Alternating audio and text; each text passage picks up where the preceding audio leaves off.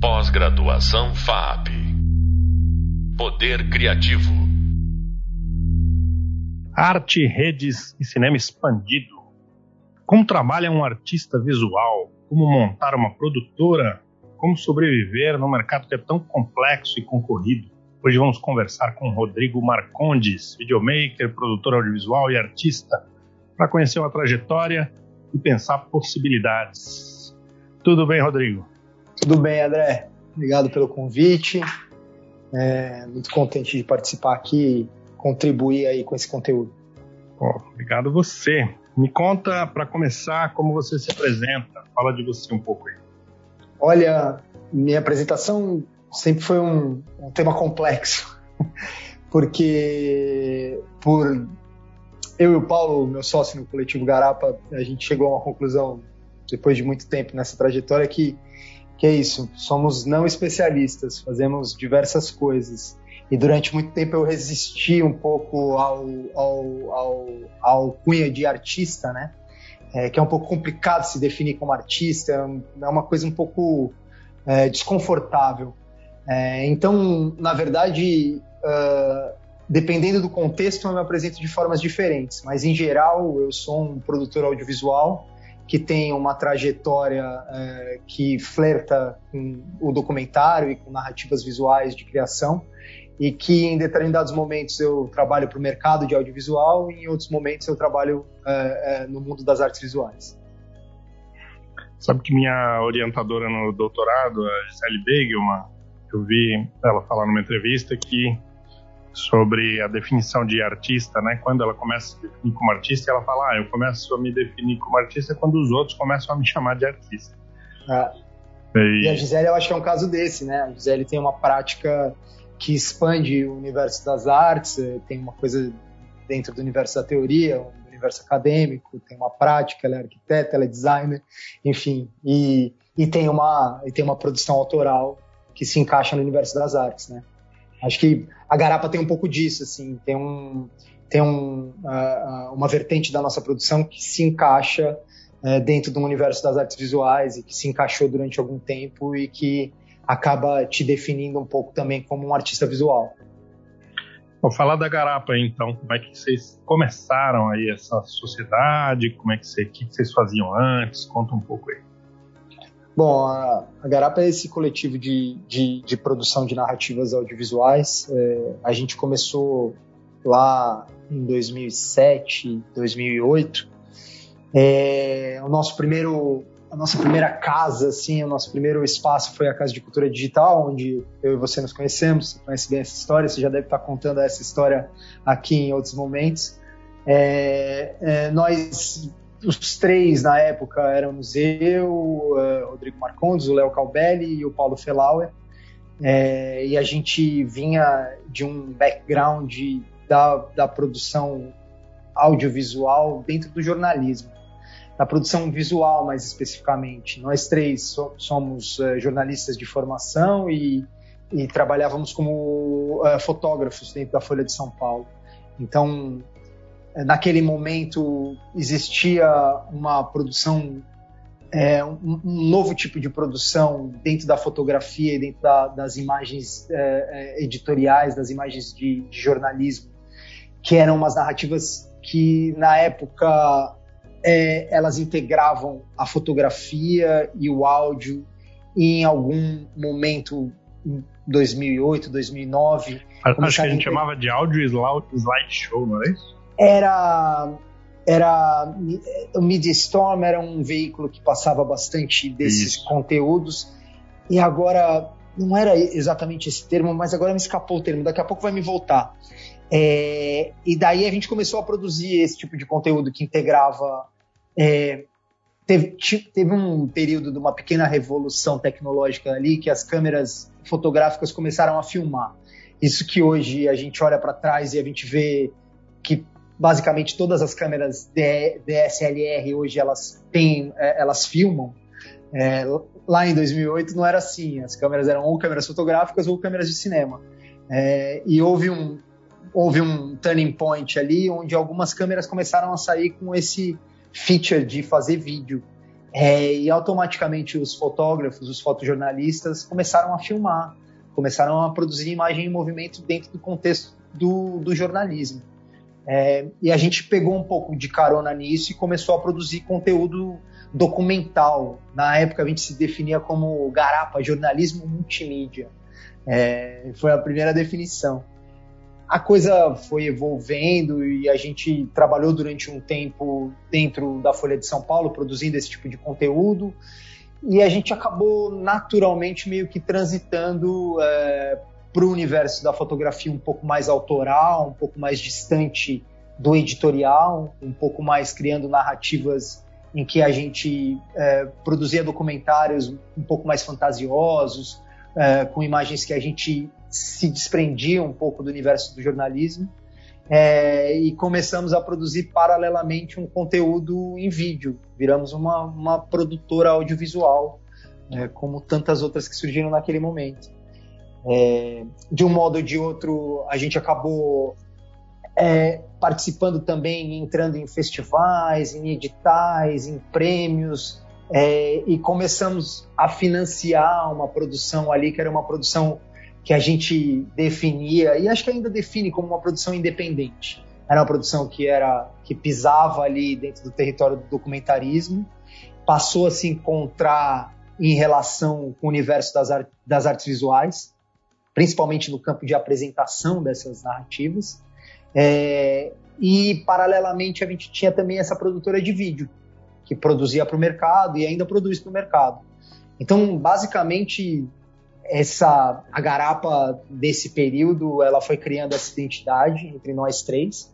É, então, naquele momento, éramos três integrantes é, que a gente que a gente foi caminhando com um pé em cada jangada, dentro um pouco de uma produção que era um pouco mais comercial, é, mas que de uma certa maneira alimentava é, uma produção autoral e a produção autoral também acabava se encaixando.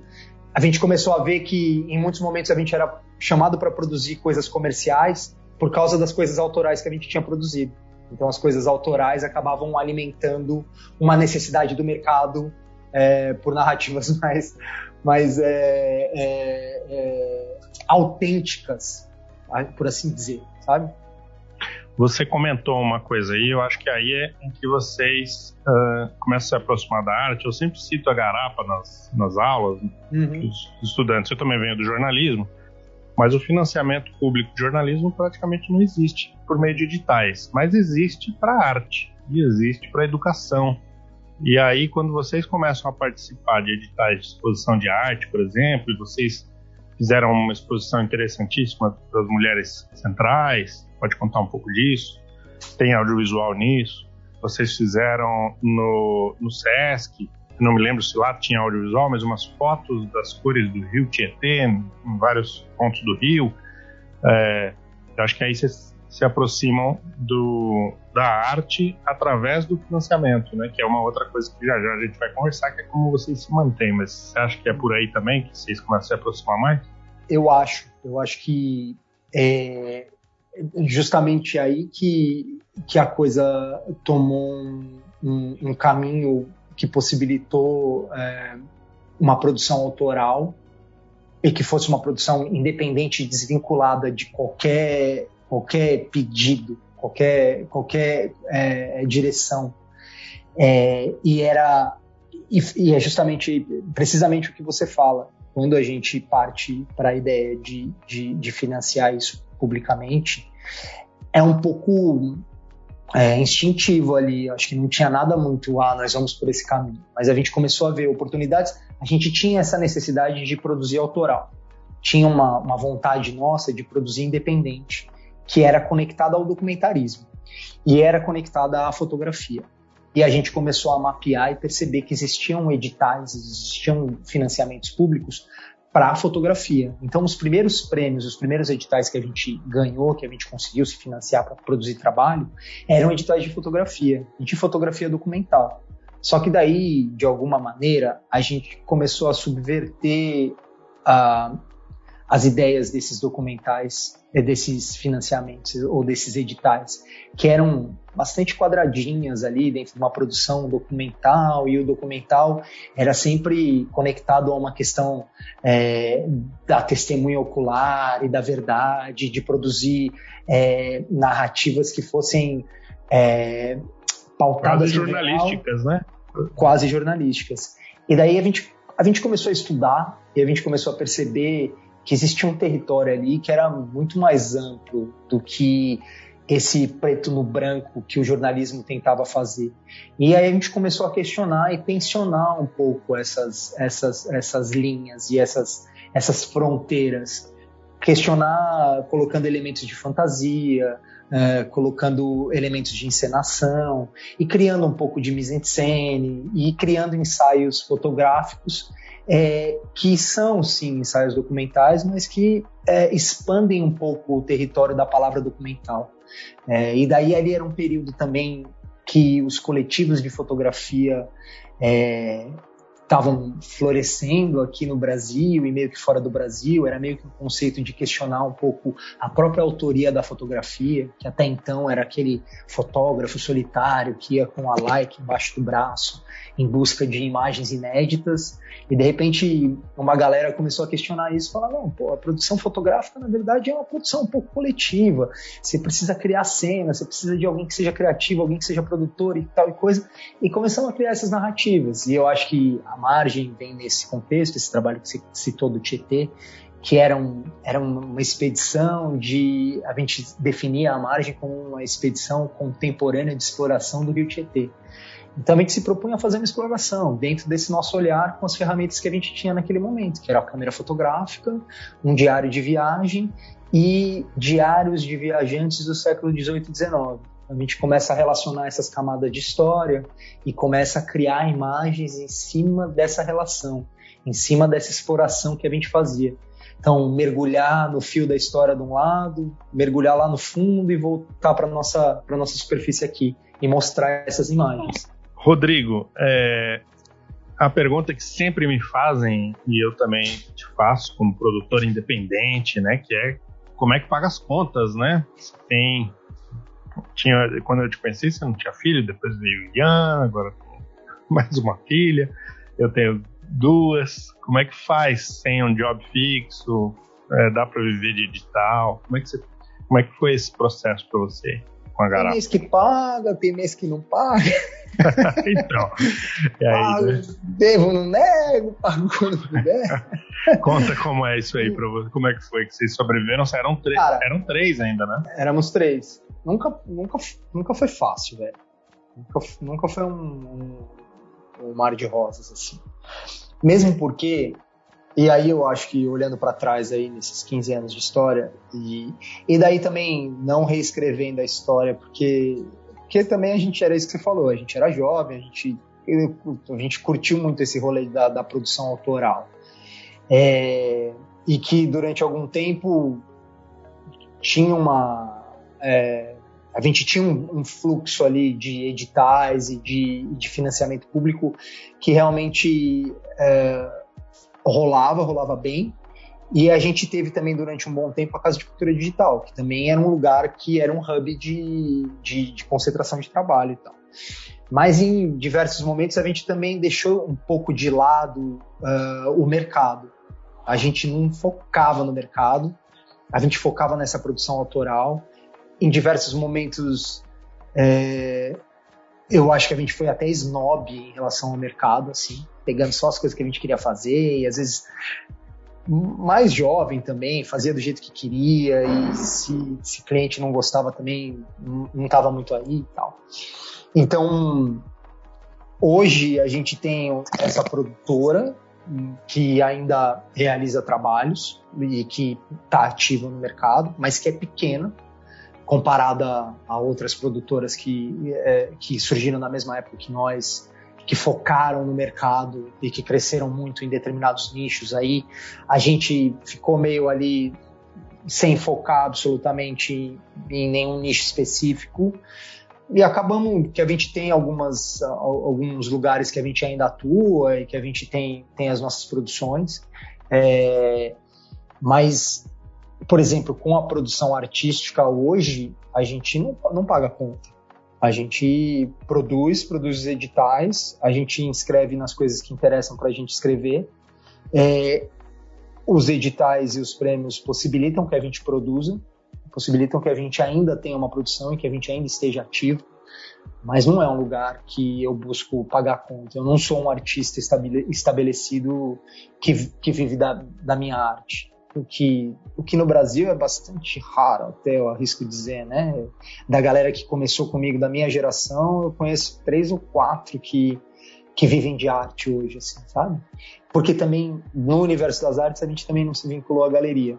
Então, também é, a nossa produção não era uma produção suculenta para o mercado, não eram, eram temas um pouco mais pesados, é, a, a, o próprio resultado das obras não é um resultado que você vê uma, uma família nos jardins pendurando na sala, sabe o que quero dizer? Então também não é um mercado específico das artes. Então a gente ficou ali nesse meio. Hoje em dia eu sou um produtor audiovisual, eu trabalho com produção audiovisual para diversos mercados, eu faço direção de fotografia, eu faço direção de cena, eu faço fotografia estilo e eu tenho a minha produção de artes é a produção da Garapa, que é uma produção autoral que eu faço meio para me satisfazer, para dar vazão a coisas que eu, que eu acho importantes. E eu tenho um pezinho na academia também, de leve. Eu dou aula aqui e ali. É, agora eu estou fazendo um programa de doutorado aqui, aqui em Portugal. Então, é, eu, tô, eu, eu, sou bolsista é, da Fundação de Tecnologia e Cultura aqui de Portugal também. É, então é isso como eu disse lá no começo da, da entrevista, meio que uma vida de não especialista independente das ciências humanas de forma geral, assim, sabe? É curioso como você fala de leve, estou fazendo um doutorado. Porque não é de leve. Não, não é de leve, né? Muito não é de leve, não é ninguém que faz mestrado, faz doutorado, menos ainda quem está no mercado, né? É, e eu acho que é um, eu acho que é um caminho interessante. Eu tô trilhando isso também, mas muita gente que eu conheço foi por aí, né? Você tem a produtora, você vai dar aula, você vai aprendendo conceito para poder fazer um edital melhor, né? Exato. É, para poder dar, dar substância ali pro conceitual para alguma coisa que você está propondo. É, e, e, eu estava te ouvindo, é curioso, né? A garapa. É, vocês uh, seguiram um, tra trabalho tão independente que assim não vocês não foram para as galerias de arte e também não foram para o mercado. Exato. Então vocês foram para um lugar é, só de vocês. É, eu gosto do trabalho assim, de vez em quando a gente vê alguma coisa que aparece aí nesses editais que vocês vão pensando, né?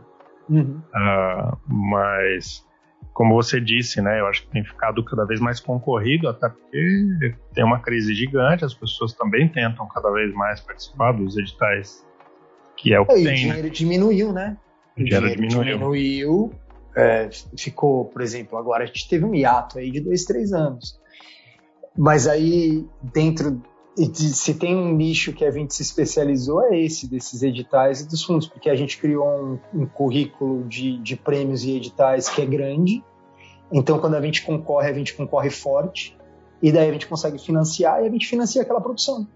A gente se paga para trabalhar naquela produção durante um tempo, a gente financia aquela produção e a hora que encerra, por exemplo, o que aconteceu agora com o Sob Ataque, que foi a última exposição que a gente fez. É, na, na Casa da Imagem, é, no centro de São Paulo, uma exposição é, sobre, sobre a região da, da Rua Helvétia e da Cracolândia, que também é um, é um percurso histórico. A gente parte de uma imagem que é do começo do século XX, uma imagem de um bombardeio que aconteceu em 1924 no centro da cidade de São Paulo.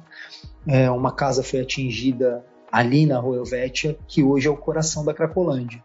E daí a gente parte dessa bomba para se perguntar quantas bombas caíram nesse território durante os últimos 100 anos. Então, a gente cria esse trabalho que é um, que é um, um traje, uma trajetória é, dentro desse espaço-tempo aí, de, de, um, de, um, espaço de 100 anos, pensando nessas imagens dessas, dessas bombas que caem nesse território desde 100 anos atrás até hoje a polícia bombardeando esse território. Daí a gente passa por imagens do fotojornalismo, é, a gente acessa o arquivo da Folha de São Paulo, a Folha de São Paulo nos cede imagens de jornalismo, a gente recria imagens é, de bombas fictícias, a gente cria fogos de artifício e cria bombas explodindo no território, e a gente faz esse trânsito entre imagens históricas e imagens atuais. A gente financiou esse, esse trabalho via um edital da Prefeitura Municipal de São Paulo. A gente financiou a produção desse trabalho e a primeira exposição dele, que foi na Casa da Imagem. Dois anos depois, depois da pandemia, é, isso foi um pouquinho antes da pandemia, dois anos depois, a gente concorreu com esse trabalho para um edital exclusivo de circulação de exposições do PROAC. Então a gente pega esse trabalho que já está pronto, a gente ganhou um PROAC de circulação, a gente pega essa exposição e circula em duas cidades do estado de São Paulo, Campinas e Ilhabela. É, então a gente atinge mais uma audiência dentro, dentro da potencialidade de um único trabalho. Então já são dois editais da mesma exposição. Então, dentro desse território do financiamento público, a gente conseguiu descobrir um lugar onde a gente consegue financiar nossas produções não precisando estar vinculado ao mercado de arte, já que a nossa produção não tem a cara do mercado de arte. Então, a gente continua produzindo e continua criando é, é, conteúdo continua criando essas narrativas completamente independentes. E durante os períodos que a gente ganha esses editais, a gente se financia trabalhando para esses editais. Então, aí eu tenho um salário do edital para trabalhar durante seis meses nesse projeto específico. Então, a gente vai indo de um edital e outro e permeia tudo isso outras coisas que eu faço no mercado ou agora, por exemplo, com essa bolsa de estudos para esse doutoradinho de leve. Agora, esse caminho que você fez é quase uh, impossível de refazer, né? Você sugere para quem vai montar aí uma produtora, quem está entrando no mercado? Cara, sei lá, eu não. Quem sou eu para dar conselho aqui, né? Porque a minha trajetória também é isso que você falou, bem sinuosa e tem diversos momentos que eu tenho crises enormes, tipo, puta, eu tenho dois filhos para criar e agora, né? Mas eu acho que eh, eu acho que se, se você ou uma pessoa está buscando uma produção autoral, tá, tem essa necessidade, porque isso no final é uma necessidade. Você tem, você precisa fazer essa produção autoral. Se você precisa, você tem que ser é, real consigo mesmo e encarar a dor e a delícia de ser o que é, né? Tipo, não tem outro jeito. Então, ou você se vincula. Porque tem gente, por exemplo, muita gente com o meu background que virou publicitário. Firmeza, né? Eu poderia ter virado publicitário. Estaria financeiramente provavelmente com muito mais grana. Mas não era minha trajetória. E eu fui real comigo mesmo, sempre fui. Então, então conselho não tem muito, mas é, é isso, é uma trajetória de, é, de necessidade, de, de vontade de, de fazer o que de fato te dá brilho, né? Te dá vontade de levantar e fazer, e pesquisar, e ir atrás. Pô, Rodrigo, demais o papo. Obrigado, te agradeço aí. Super. Algum último comentário aí dos estudantes? Não, pô, um prazer. É, prazer participar. É, e obrigado pelo convite. E acho que é isso. Acho que em relação. De que curso são os estudantes todos? Vários? Cinema, audiovisual, redes. Ah, não. Força na peruca. A trajetória é. A, a, a, como é que é? O caminho, caminho é sinuoso, a estrada é sinuosa. Maravilha, gente. Então vocês viram que não tem caminho fácil. No próximo podcast, outras possibilidades para a gente abrir a mente. Até breve. Pós-graduação FAP. Poder Criativo.